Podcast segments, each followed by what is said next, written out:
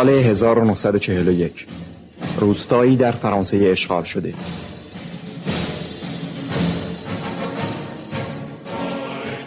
هنگامی که در زدند دختر برادرم رفت در را باز کند. به عادت هر شب تازه به من قهوه داده بود و من در کنج اتاق نشسته بودم. صدای پاشنه های پا روی سنگ فرش خیابان ما را به خدا آورد. دخترک نگاهی به من افکند و فنجان خود را روی میز گذاشت. من فنجان خود را در دست نگاه داشتم. شب بود اما نه خیلی سرد. آن سال ماه نوامبر خیلی سرد نبود. سایه عظیمی با کلاهی پهن و لباس بارانی که مانند شنل به دوش انداخته بود از دور به چشم من آمد. دختر برادرم در را باز کرده بود و خاموش بود. به چیزی نگاه نمی کرد. من قهوه خود را آرام آرام می نوشیدم. افسری آلمانی دم در بود. ببخشید. با سر سلامی داد و لحظه چند مکس کرد. مثل این بود که خاموشی ما را اندازه می‌گیرد بعد وارد شد. شنلش را به روی بازوی خود افکند. سلام نظامی کرد و کلاه از سر برداشت. آنگاه تبسم کوچکی کرد و به علامت احترام اندکی خم شد. بعد رو به عمویم کرد و تعظیم رسمی ترینم. من ورنر فون ابرناک هستم. متاسفم. دختر برادرم در را بسته. پشت به دیوار کرده بود. من بلند نشدم ولی فنجان خود را آهسته روی ارگ گذاشتم. دستهای خود را بار جمع کردم و منتظر شدم. می‌دونید که مقررات زمان جنگ به افسران آلمانی اجازه میده تو هر خونه از مناطق اشغالی که بخوان اقامت کنن. البته این اقدام لازم بود ولی اگر امکان داشت از اون پرهیز می‌کردم. گماشته من اون چه برای آسایش و راحتی شما لازم باشه انجام خواهد داد. میان اتاق راست ایستاده بود. بسیار لاغر و بلند بود. چهرش زیبا بود و مردانه. دو خراش عمیق سراسر گونه های او را گرفته بود. چشم های روشنش را سایه ابروانش از نظر پوشیده می ساخت موهایی طلایی رنگ و نرم داشت. که به عقب شانه شده بود و در زیر روشنایی چراغ مانند ابریشم درخشانی برق می‌زد. خاموشی ما ادامه داشت و هر لحظه چون مه بامدادان بر زخامتش افسوده می‌شد و با سکوتی مهیب آمیخته بود. سکوت من و دختر برادرم بدون تردید این خاموشی عمیق را سنگین تر نمود گویی خاموشی ما را از سر ریخته بود افسر آلمانی هم در این میان ساکت مانده بود. سرانجام تبسمی بر لبانش نقش بست. من به کسانی که وطن خودشونو دوست دارن احترام می‌ذارم. حالا موقع اون شده که به اتاق خودم برم ولی راهو بلد نیستم. دخترک بیا اینکه به افسر نگاهی بکند. مثل کسی که تنها باشد. در را باز کرد به راه افتاد و از پلکان با تعنی بالا رفت. افسر هم به دنبالش روان شد. متوجه شدم که یک پای او از زانو خم نمی شود. صدای پای آن دو نفر را از راه رو خوب می شنیدم. انعکاس قدم های افسر آلمانی در دالان به گوش می رسید و به توالی بلند و آهسته می شد. دری باز شد و بسته شد. دختر برادرم برگشت. فنجان را برداشت و قهوه خود را نوشید. من هم چپوقی آتش زدم. چند دقیقه خاموش ماندیم. گفتم خدا رو شکر ظاهرش آراسته است. دختر برادرم شانه بالا انداخت. جامعه مخملی مرا به روی زانوان خود افکند به خیاطی ادامه داد. و وصله را که شروع کرده بود به پایان رساند.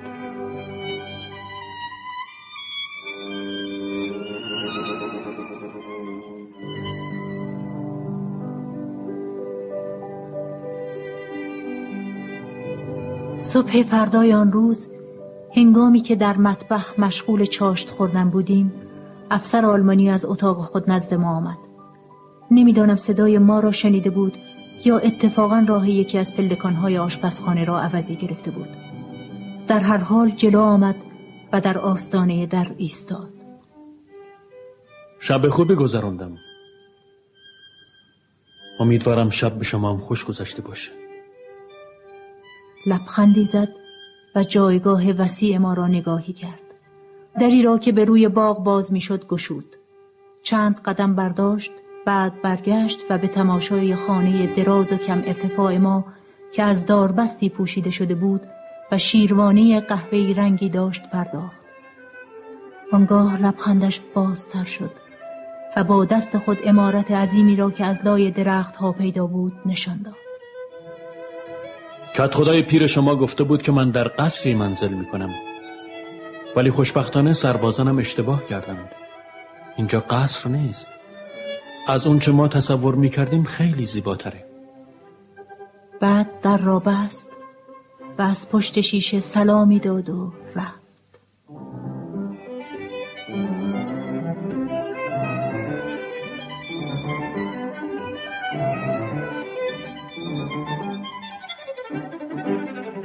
شب در همون ساعتی که روز گذشته آمده بود بازگشت. در زد و منتظر نشد که دختر برادرم در را به روی باز کند. خودش در را گشود. نمی‌خوام مزاحم شما بشم. می‌تونم بعد از این از مطبخ عبور کنم و شما این در رو قفل کنید. از اتاق گذشت. لحظه چند دستگیره در را در دست خود نگاه داشت و به گوشه های اتاق نگاه کرد. امیدوارم شب به شما خوش بگذره. ولی ما در را قفل نکردیم. من و دختر برادرم با یک موافقت ضمنی تصمیم گرفته بودیم در زندگی خود چیزی را تغییر ندهیم. حتی در کوچکترین جزئیات هم تغییری ندهیم. درست مثل اینکه افسری وجود نداشته باشد. مثل اینکه افسر آلمانی سایه‌ای باشد. ولی شاید حس دیگری هم در دلم با این تصمیم تو هم شده بود. و آن این بود که اصلا من نمی‌توانم هیچ انسانی را گویی اینکه دشمنم باشد بیازارم بدون اینکه از آزار او خودم رنج ببرم. مدتی دراز بیش از یک ماه این منظر هر روز تکرار می شد افسر آلمانی در می‌زد و وارد می شد چند کلمه ای راجع به خوبی و بدی هوا گرما و سرما و موضوعهای نظیران می گفت حرفهایی که هیچ کدام جواب نداشت. همیشه کمی در آستان در منتظر می‌شد و اطراف خود نگاه می‌کرد. و یک لبخند نامحسوس مترجم لذتی بود که از این تماشا می بود. هر روز همان تماشا بود و هر روز همان لذت. همین که نظرش به نیمرخ جدی و خاموش دختر برادرم میافتاد لحظه چند تحمل می‌کرد. بالاخره وقتی روی خود را برمیگرداند مطمئن بودم که در چهره او یک نوع تصدیق متبسمانه می‌خوانم. بعد کمی خم می‌شد و می‌گفت امیدوارم به شما شب خوش بگذره. و خارج می‌شد.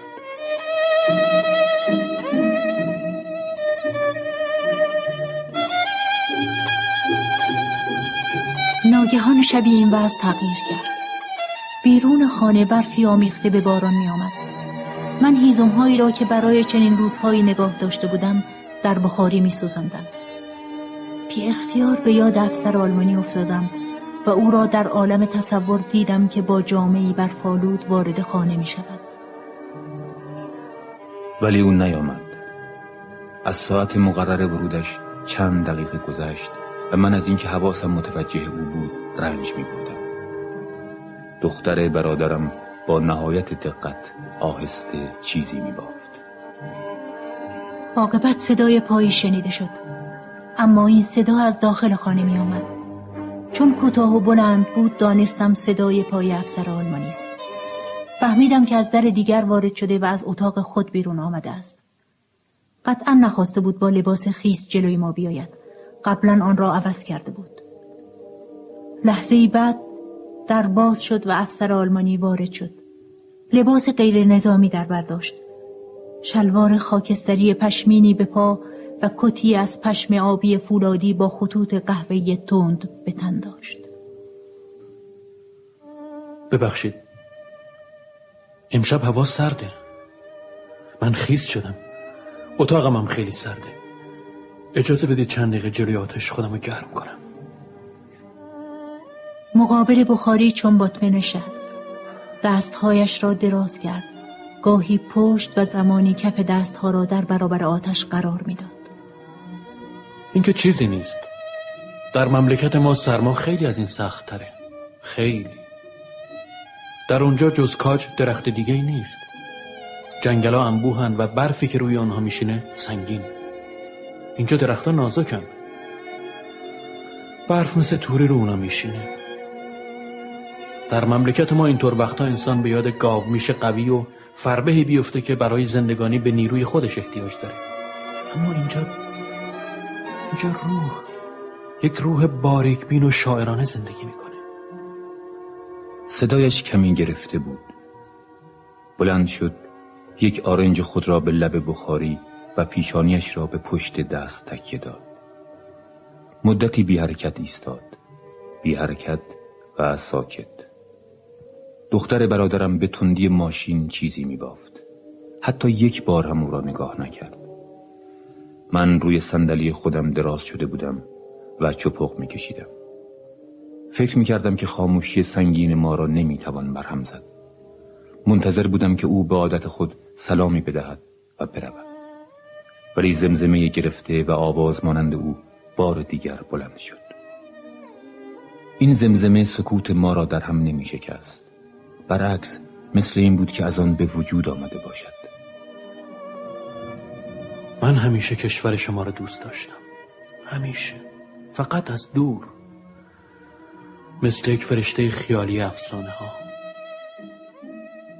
یک صندلی راحتی نزدیک او بود اما ننشست. تا روز آخر هرگز ننشست. ما به او تعارف نکردیم او هم کاری نکرد که به رفتار خودمانی تعبیر شود. من موزیسین هستم. ساز نمی‌زنم. آهنگ می‌سازم. تمام زندگی من همین است. وقتی به فکر قیافه خودم تو لباس نظامی میافتم خندم می‌گیرم. با وجود این از جنگ متاسف نیستم. ابدا. خیال می‌کنم از این جنگ چیزهای بزرگی بیرون بیاد معذرت می‌خوام. منظورم جسارت نبود. اما چیزی که گفتم بیان اندیشه پاکی بود. عشق سرزمین شما منو به این فکر انداخته بله. از این جنگ چیزهای بزرگی برای کشورهای ما بیرون میاد. امیدوارم شب به شما خوش بگذره. چپوق من داشت به آخر می رسید صرفه کردم و به دختر برادرم گفتم شاید از انصاف دور باشه که حتی یک کلمم به عنوان صدقه از اون دریغ کنیم. دختر برادرم سر بلند کرد. مجگان خود را روی چشمانی که برق تحقیر در آن می درخشید تا می توانست بالا برد. احساس کردم از نگاه او اندک شرمی بر من آرز شده است.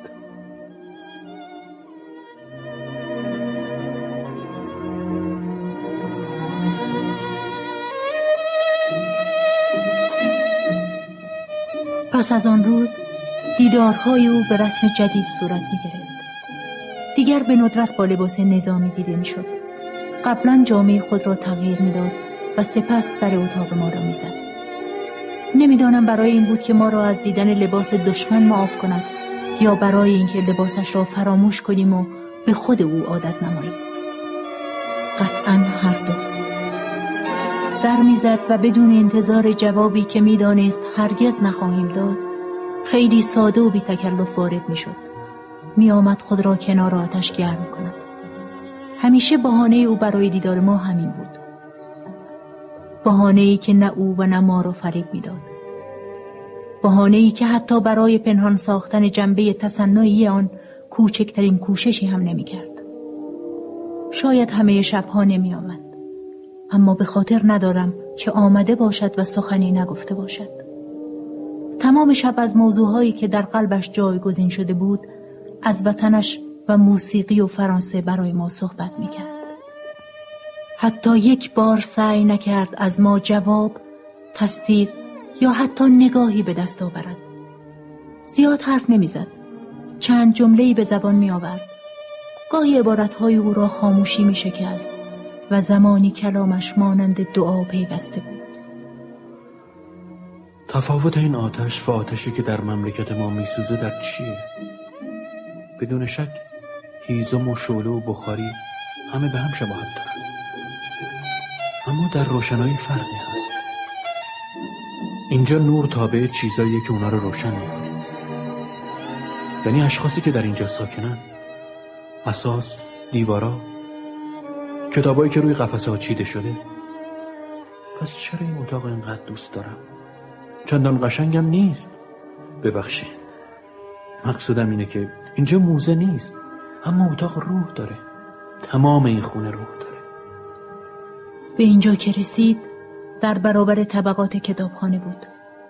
با انگشتانش جلد کتابها را آهسته نوازش می‌کرد و میگذشت. وقتی آدم به یاد انگلیسا میافته بلا فاصله اسم شکسپیر به نظرش میاد. ایتالیایی دانته. اسپانیا سروانتس. ما خودمون. فورا گوته. اما اگه بگیم فرانسه چه کسی در نظر مجسم میشه؟ مولیر راسین هوگو ولتر رابله یا دیگری؟ ناگهان همه هجوم میارن. مثل جمعیتی که جلوی در تئاتر منتظر باشن. آدم نمی‌دونه کدومی که اول وارد کنه. اما در موسیقی ما باخ، هندل، بتوون، واگنر و موتسارت داریم. کدومی که اول به یاد آدم میاد؟ با این احوال یک دفعه دیگه ما با هم جنگیدیم. اما این دفعه آخره. دیگه با هم نخواهیم جنگید. بله. بله. خوشوقتم که در اینجا پیرمردی محترم و بانوی خاموش می‌بینم. باید این خاموشی رو شکست. باید خاموشی فرانسه رو مغلوب کرد. دلم می‌خواد در این کار موفق بشم. بله اینطور بهتره. خیلی بهتره. اینطور ازدواجا پایداره با این ازدواجا هر دو طرف بزرگ میشن. قصه دلچسبی برای بچه ها حکایت می‌کنن که در مملکت ما به نام قصه دیو و دلبر معروفه. من این قصه رو خوندم. شما هم خوندید. شاید همه خونده باشن. بیچاره دلبر همیشه در خطر تهدید دیوه. همیشه اسیر و ناتوانه. در تمام ساعتهای روز دچار دیدار ناگوار دیوه. دلبر مغرور و با شخصیت و سرسخته. اما دیوم اونقدر بد نیست. خیلی خوشندام نیست. بی زرافت و خشنه. در مقایسه با دلبر خیلی زشته اما اونم قلبی داره و حساسه. روح اون به بلندی و بزرگی متمایله. مدت ها میگذره و بالاخره دلبر کم کم در اعماق چشمهای زندانبان منفور خودش نوری می‌بینه. میل و عشق رو در اون چشم ها مشاهده می‌کنه. اون وقت پنجه های سنگین دیو از نظرش محو میشه. زنجیر زندان رو کمتر احساس می‌کنه. دیگه از اون بدش نمیاد. از نفرتش کاسته میشه. از ثبات قدم دیو متاثر میشه. دستی به طرفش دراز می‌کنه. فورا دیو تغییر شکل میده. سحر و جادو باطل میشه. از اون قالب خشن مرد بسیار زیبا و بسیار پاکی بیرون میاد. مردی چیز فهم و حساس. مردی که هر بوسه دلبر بهش محسنات تازه میبخشه. ازدواج اونا موجب خوشبختی بزرگی میشه. شما از این قصه خوشتون نمیاد؟ من اونو خیلی دوست دارم. وقتی که اونو میخوندم گریم می‌گرفت. چند بار خوندمش. مخصوصا از اون دیو خوشم میومد. برای اینکه میفهمیدم چه رنجی برده. حتی الانم وقتی اونو نقل می‌کنم متاثر میشم.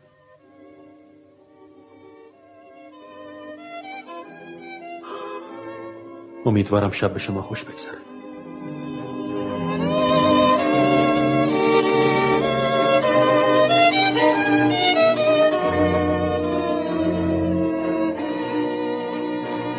یک شب رفته بودم از اتاقم توتون بیاورم.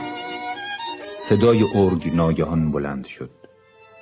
کسی پرلود و فوگ باخ را که دختر برادرم قبل از شکست فرانسه مشق می‌کرد می‌زد.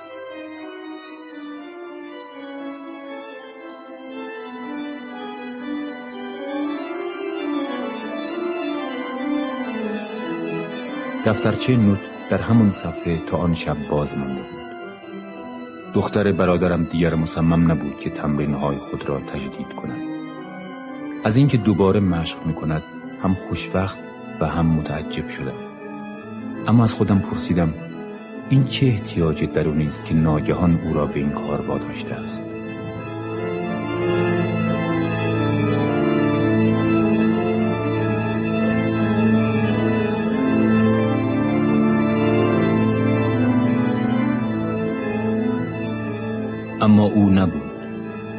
زیرا نه کار خیاطی خود را کنار گذاشته بود و نه صندلی خود را ترک کرده بود.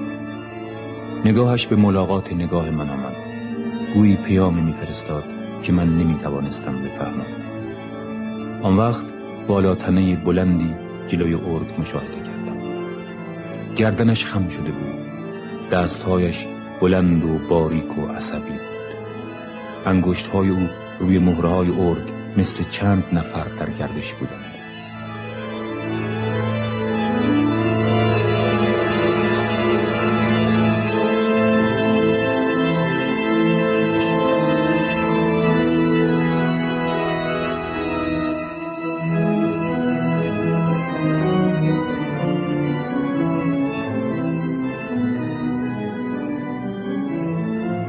فقط پرلود را نواخت.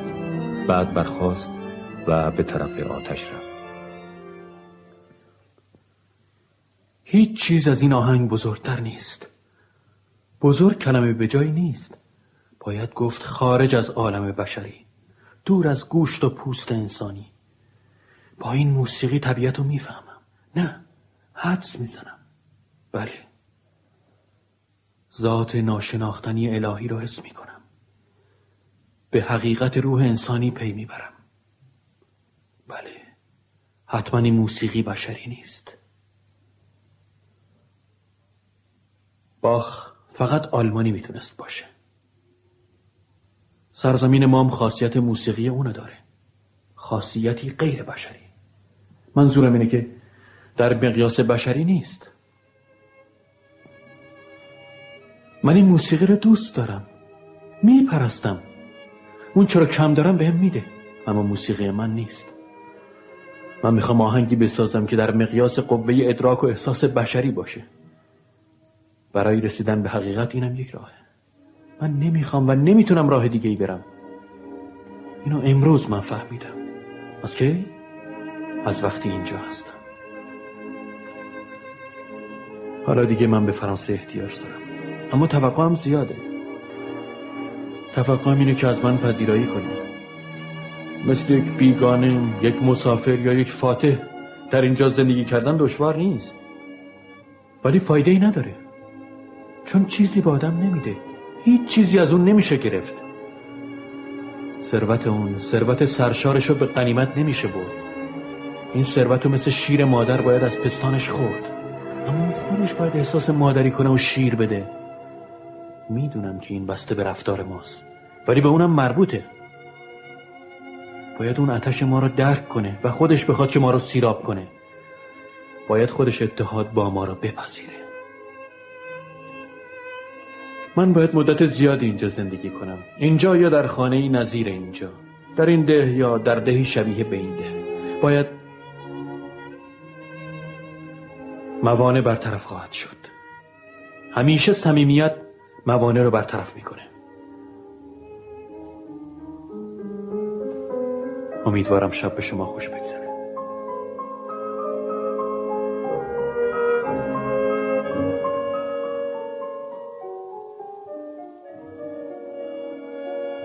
همه آنچه را که در صد شب زمستان آن سال گفته شد امروز به خاطر ندارم.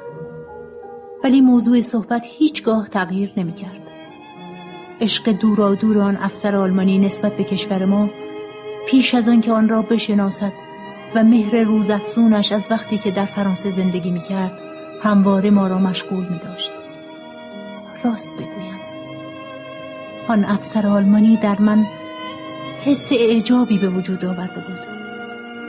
از این در شگفت بودم که چگونه نومید نمی شود از این گذشته هرگز نکوشید که خاموشی چار ناپذیر ما را با سخنی زننده تکان دهد. برعکس هر وقت میگذاشت خاموشی اتاق را احاطه کند و ترین گوشه های آن را از بخار سنگین و خفه کننده خود اشباع نماید.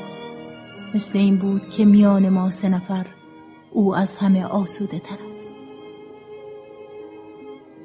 آن وقت با قیافه که از روز اول نشان داده بود و حاکی از تصدیق متبسمانه و پر از وقاری بود به دختر برادرم نگاه می‌کردم.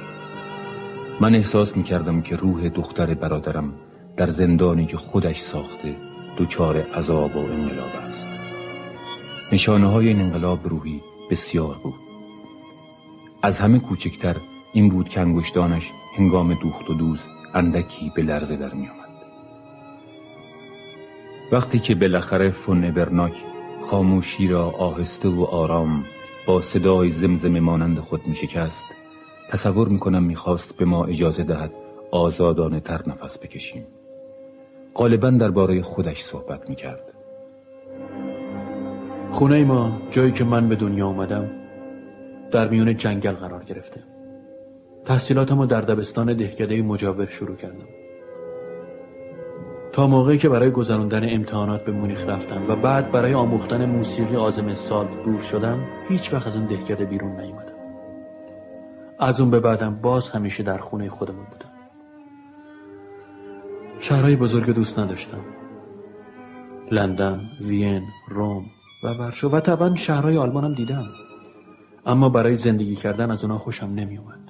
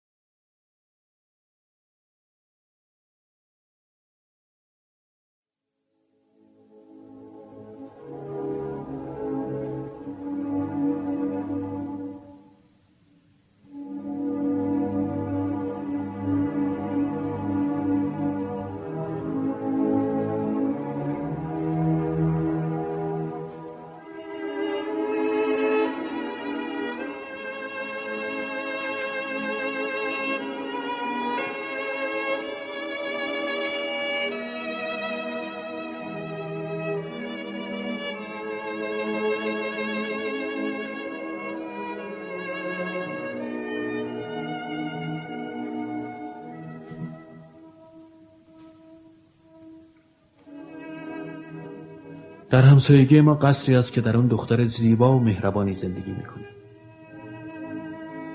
اگه من با اون ازدواج می‌کردم پدرم خوشحال می‌شد. وقتی پدرم مرد ما تقریبا نامزد بودیم و اجازه داشتیم با هم به گردش های دور و دراز بریم. یه روز ما دوتا به جنگل رفته بودیم. خرگوشا و سنجابا جلوی ما میدویدن. همه نوع گل زیر پای ما بود. نسرین سنبل وحشی نرگس. دخترک از شادی در پوست نمی گفت ورنر من چقدر خوشبختم. چقدر این هدیه های خدا رو میپسندم. میون سرخسا روی خزه دراز کشیدیم. حرف نمی‌زدیم. پرواز پرندگانو از شاخهی به شاخه دیگه و حرکت نوک درختای کاج رو تماشا می‌کردیم. ناگهان دخترک فریاد زد. چونمو گزید. پشه کثیف. جونور زشت. بعد یکی از پشه ها رو گرفت و گفت ورنر نگاه کن. الان تنبیهش می‌کنم. دست پاشو یکی یکی می‌کنم. و همین کارم کرد. خوشبختانه خیلی دنبال اون دختر بودم من پشیمان نشدم که با اون به هم زدم. از اون به بعد همیشه دیدار دخترای آلمانی منو میترسونه. در مملکت ما رجال سیاسی هم همینطوره. به همین دلیل من هیچ وقت حاضر نشدم به اونا بپیوندم. هرچی دوستام نوشتن بیا و به ما ملحق بشو گوش نکردم. خیر. ترجیح دادم در خونه خودمون بمونم. البته برای پیشرفت کار من این بیاعتنایی خوب نبود. ولی چه اهمیتی داره؟ ترقی در مقابل یک وجدان آسوده چیز بسیار کوچکی. من می‌دونم که هم دوستام و هم پیشوای ما اندیشه های بلند و نجیبونه ای دارن. اما اینا می‌دونم که اونا دست و پای پشه ها را یکی یکی می‌کنن. وقتی آلمانا تنها میمونن همیشه از اینجور کارا می‌کنن. قدرت اونا در همینه. وای به وقتی که عضو حزبی باشه از اعضای یک حزب تنها در کی هست؟ مخصوصا وقتی که سرنوشت ملتی رو در دست داشته باشن. اما خوشبختانه امروز دیگه تنها نیستن. تو فرانسه کشور شما اونا رو معالجه می‌کنه. اونا خودشون این موضوع رو می‌دونن. می‌دونن که کشور شما جوان مردی و صداقت رو به اونا یاد خواهد داد. اما برای این کار عشق لازمه. به طرف در رفت. لحظه آن رو باز نگه داشت. دختر برادرم روی دوختنی خود خم شده بود. از گردن لطیف و پرید رنگش چند طر گیسوی هنایی بالا رفته بود. افسر آلمانی نگاهی به او کرد مثل اینکه بخواهد آخرین تصمیم خود را اعلام کند. بله. برای این کار عشق لازمه. یک عشق دو طرفه. امیدوارم شب به شما خوش بگذره. سپس سرش را برگردان و در را به روی خود بست.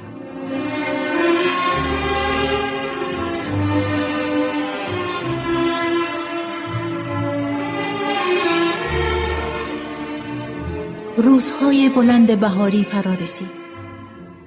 هنگامی که آخرین اشعه خورشید رو به زوال می رفت افسر آلمانی از اتاق خود پایین می آمد. یک شب کتابی در دست داشت. انگشت سبابش را لای صفحات آن قرار داده بود. چهرش از نیم لبخندی روشن بود.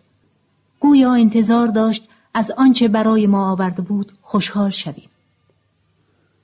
اینو برای شما آوردم. یک صفحه از نمایشنامه مکبس. خدایا چه عظمتی!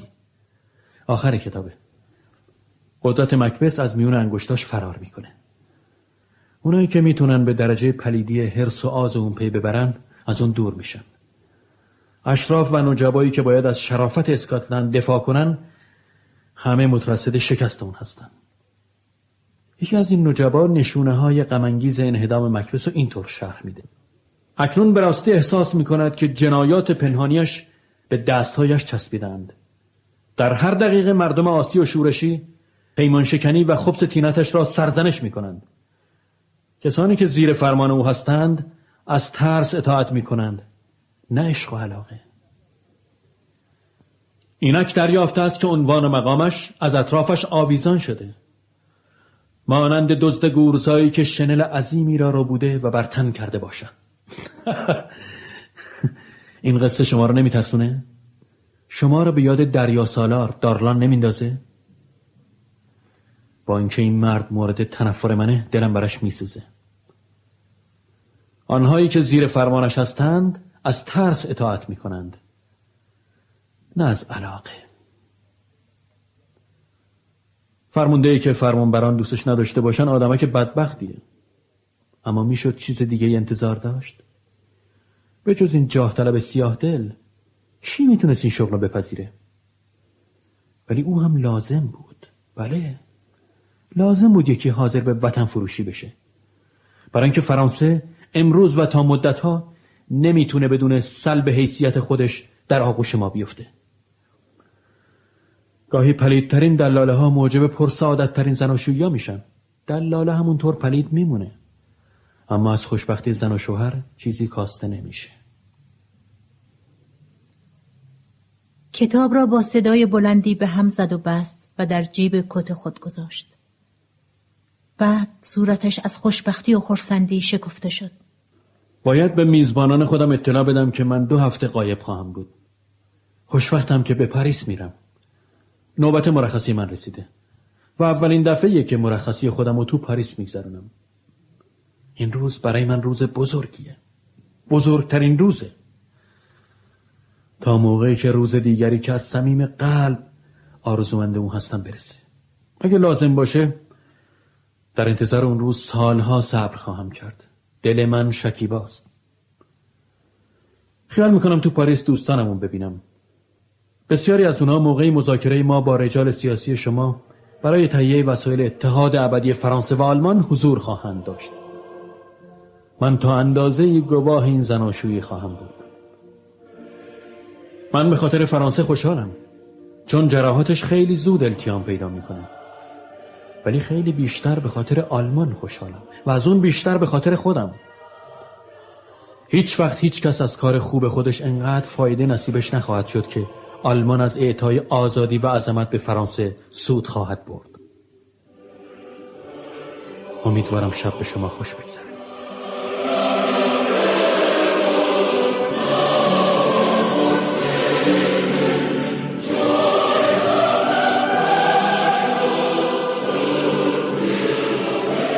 وقتی از سفر بازگشت او را ندیدیم.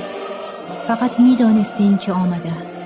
برای آنکه حضور مهمان در هر خانه با علامات بسیاری افشا می شود حتی موقعی که خود او را کسی نمی بیند. ولی چند روزی او را ندیدیم. این غیبت روح مرا آسوده نمیگذاشت. فکرم متوجه او بود و نمی‌دانم تا چه اندازه از ندیدنش متاسف بودم و در خود احساس استراب می کردم نه دختر برادرم از او سخنی گفت و نه من. اما وقتی شبها انکاس صدای نامساوی پاهای او به گوش می رسید از توجه لجوجانه ناگهانی دختر برادرم به کار خیاطی از خطوط نامحسوسی که در چهرش نقش می بست و نشانه از خیشتنداری و پافشاری او بود پی می بردم که او هم از افکاری نظیر افکار من دور نیست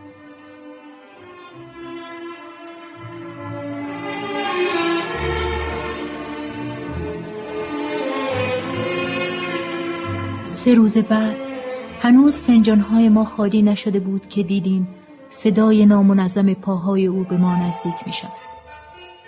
این دفعه خودش بود. به خاطر آوردم که شش ماه پیش در آن شب اول زمستان برای نخستین بار این صدا به گوشم خورده بود. با خود فکر کردم امروز هم باران می آید. از صبح به شدت باران می آمد. بارانی بود منظم و لجوج. هرچه را در اطرافش بود غرق می کرد و داخل خانه را هم با هوای سرد و نمناکی شستشو می‌داد. قدمها از دالان عبور کردند و بعد پلکان را به ناله درآوردند. او به آهستگی پایین آمد. هر لحظه بر کندی قدمهایش افزوده می‌شد. ولی به کسی که مردد باشد شباهت نداشت. به کسی که ارادش از آزمایش خسته کننده بیرون آید مانند نبود دختر برادرم سر خود را بلند کرده بود و مرا نگاه می کرد. نگاهش نگاه غیر بشری بود. وقتی فریاد آخرین پله به پایان رسید و خاموشی درازی به دنبال آن آمد نگاه دختر هم از صورت من پرواز کرد. دیدم پلکایش سنگین شد. سرش خم شد. تمام بدنش خسته و کوفته. خود را به پشتی صندلی سپرد.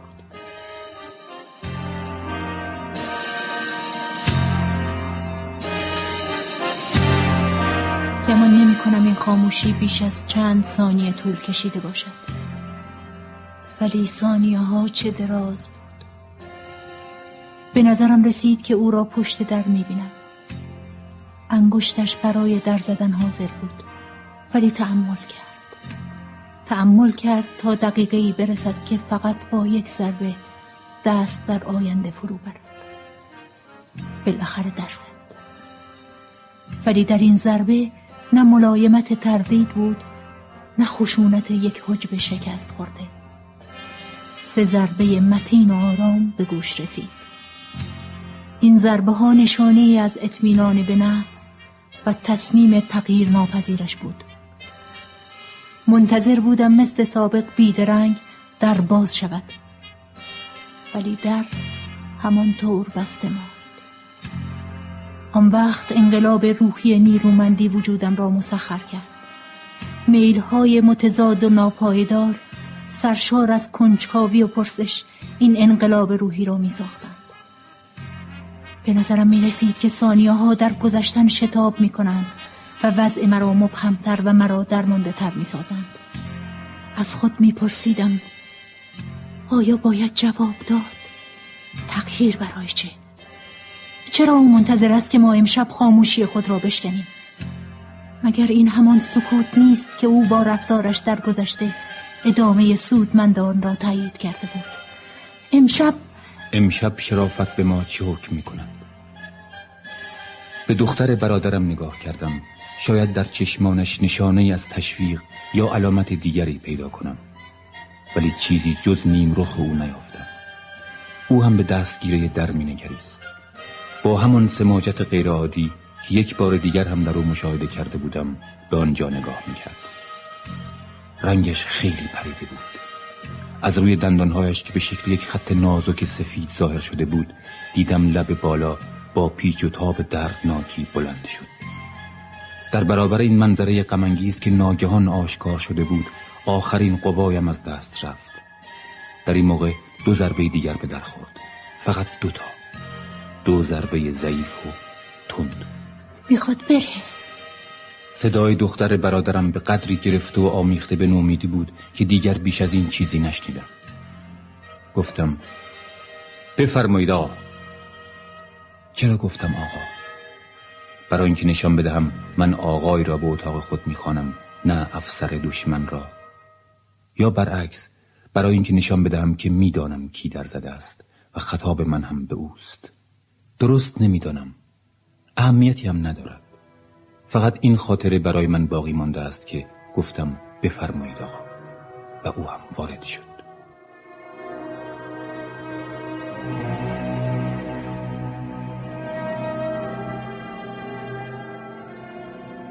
خیال می کردم باز لباس معمولی در بردارد ولی نه. لباس نظامی داشت. آن شب بیش از همیشه لباس نظامی او جلوه می کرد.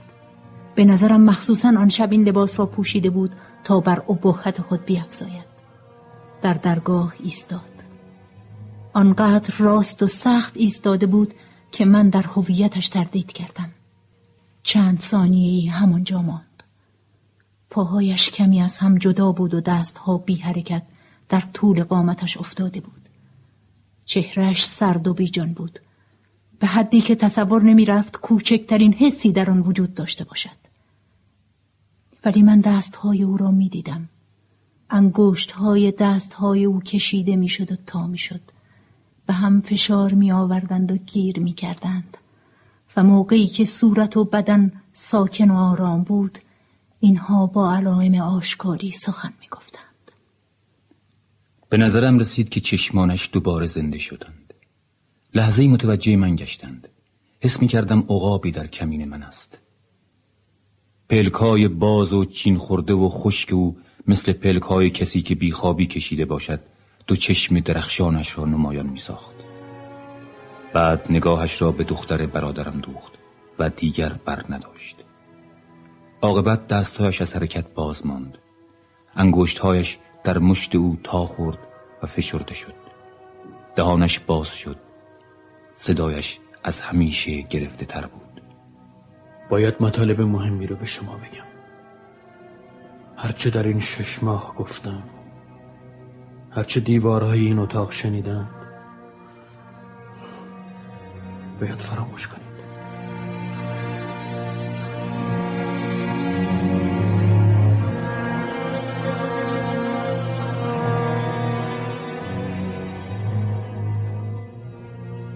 دختر آهسته دستهایش را روی دامنش رها کرد و همانطور خمیده و بی حرکت به حال خود گذاشت. گویی قایقی روی شن افتاده بود. آهسته سرش را بلند کرد و برای نخستین بار برای نخستین بار نگاهی از چشمان پرید رنگش به افسر بخشید.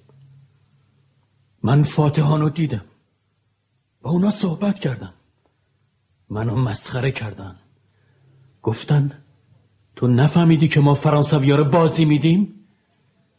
گفتن خیال می‌کنیم ما احمقانه می‌گذاریم فرانسه دوباره در پشت مرزهای خود قد علم کنه؟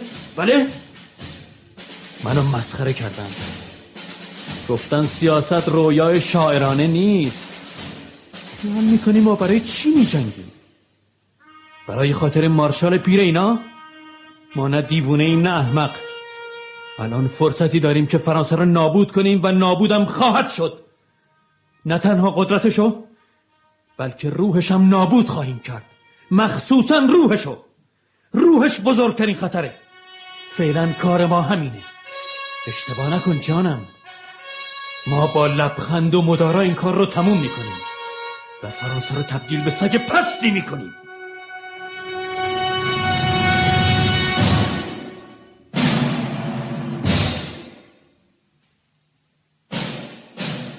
ساکت شد. نفسش به انتها رسیده بود. چنان آرواره های خود را می فشرد که دیدم گونه هایش بیرون آمد. یک رگ زخیم و پرپیچ و خم مانند کرمی روی شقیقش زربان گرفت. ناگهان تمام پوست صورتش با یک لرزه پنهانی به حرکت درآمد. چشمانش به چشمان بیرنگ و تمام باز دختر برادرم گیر کرده بود. دیگه امیدی نیست. امیدی نیست امیدی نیست امیدی نیست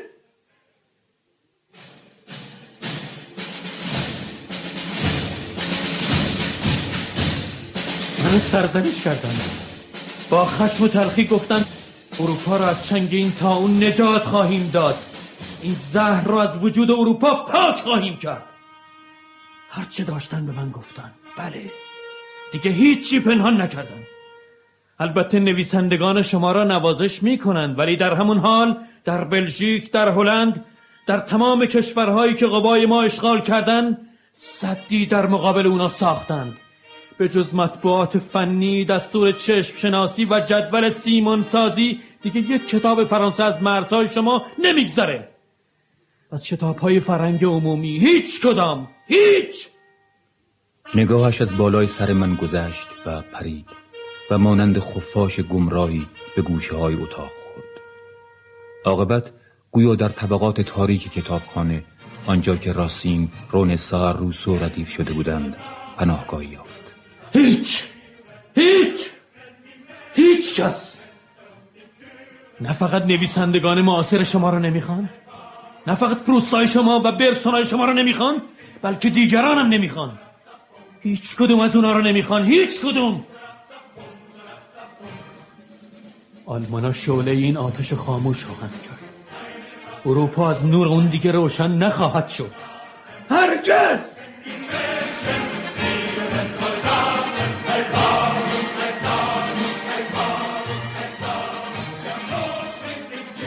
یک بار دیگر میان ما خاموشی افتاد. یک بار دیگر.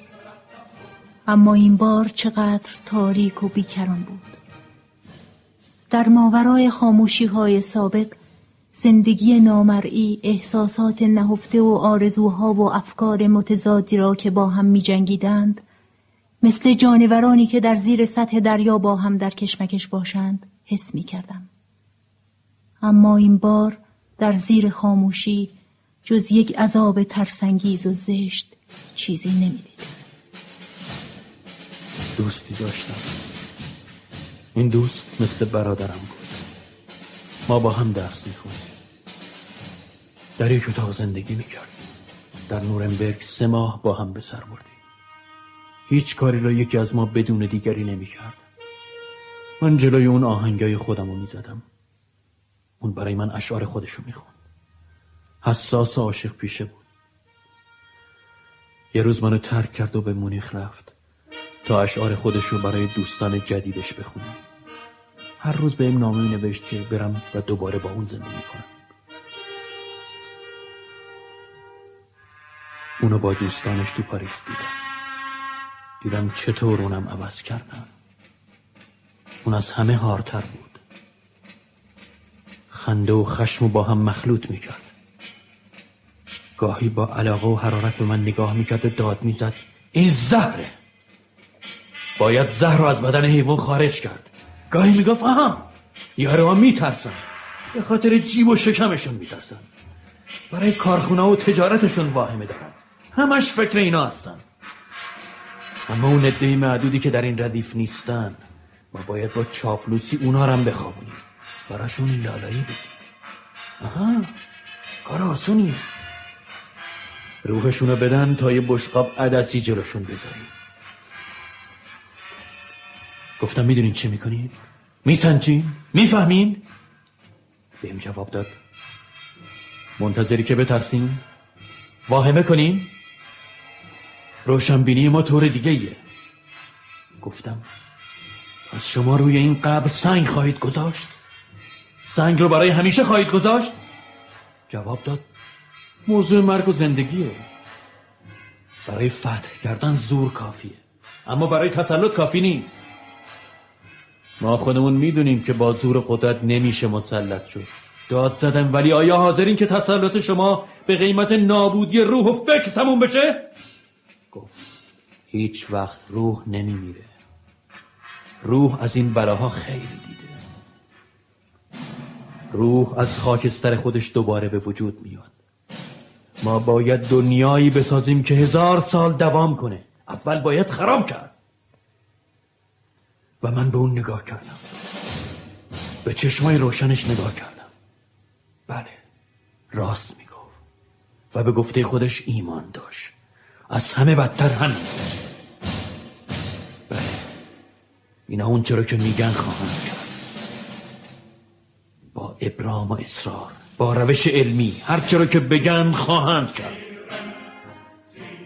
من این شیطونای ها رو خوب می‌شناسم.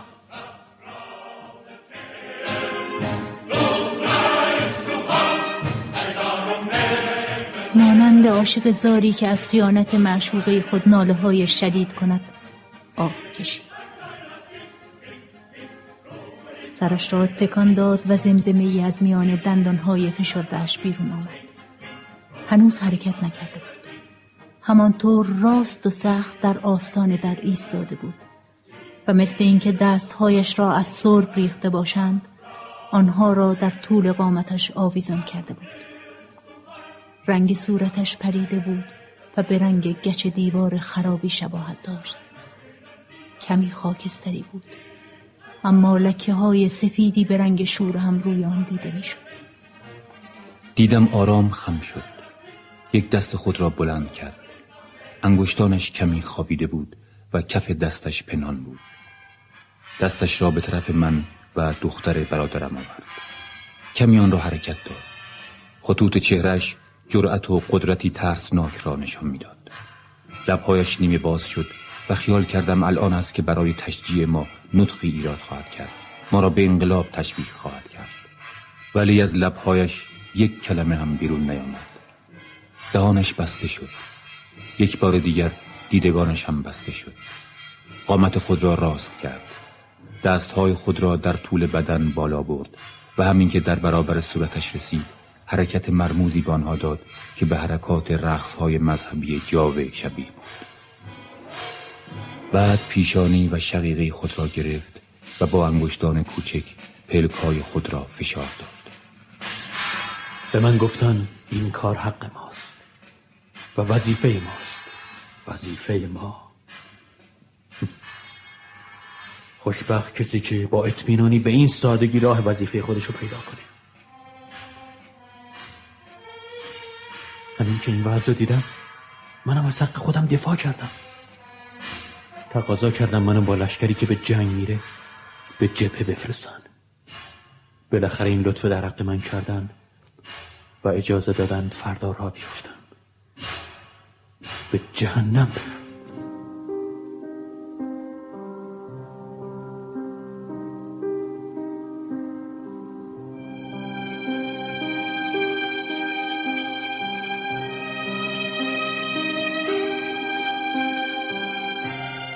وقتی این جمله را ادا کرد خیال می کنم روی لبهایش سایه از لبخند موج می‌زد مشاهده چهره دختر برادرم مرا رنج می‌داد.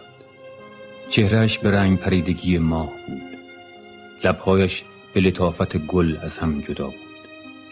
نشانی از عبوسی غمناک مجسمه های یونانی در آن دیده می‌شد. دیدم روی جبینش آنجایی که رستنگاه مو قرار دارد چند مروارید از عرق جهید. بیرون نیامد. جهید. نمی‌دانم ورنر فون ابرناکمان را دید یا نه. مانند قایقی که در میان رودخانه به حلقه ساحل بسته شده باشد مردمک های چشمان او و دختر برادرم به قسمی لنگر انداخته بودند که گویی با نخی راست و کشیده بسته شده باشند و کسی جرأت نکند انگشتش را هم میان دیدگان آنان قرار دهد. ابرناک با یک دست دستگیره در را گرفت و با دست دیگر به گشبری دیوار تکیه کرد. بدون اینکه نگاهش را یک خط بالا و پایین ببرد در را آهسته به سمت خود کشید. خداحافظ. حرکتی نکرد. کاملا آرام بود و در چهره حساس و بی حرکتش چشمانی حساستر و بی حرکتتر به دیدگان باز و رنگ پریده دختر برادرم دوخته شده بود. این وضع طول کشید.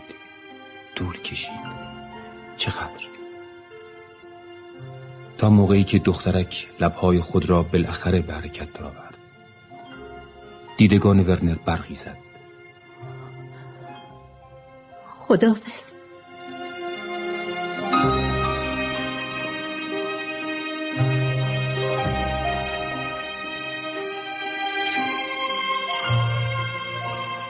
البته لازم بود کسی در کمین این کلمه باشد تا بتواند آن را بشنود. فون برناک هم آن را شنید. قامتش راست شد و از صورت و بدنش از فرط نرمی شبیه به کسی بود که از حمام آسایش بخشی بیرون آمده باشد. تبسمی کرد. آخرین خاطری که از او در من ماند همون چهره خندان است. در بسته شد و صدای قدم های او در انتهای خانه محو کرد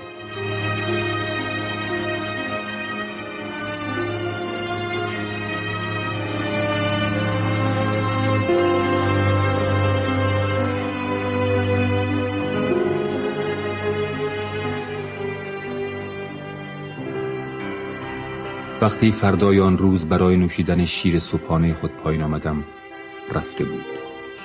دختر برادرم به عادت هر روز چاشت را حاضر کرده بود. و در خاموشی محض به من داد. هر دو در خاموشی فنجانهای خود را به ته رساندیم. بیرون از پشت مه آفتاب بیرنگی می درخشید گویا هوا خیلی سرد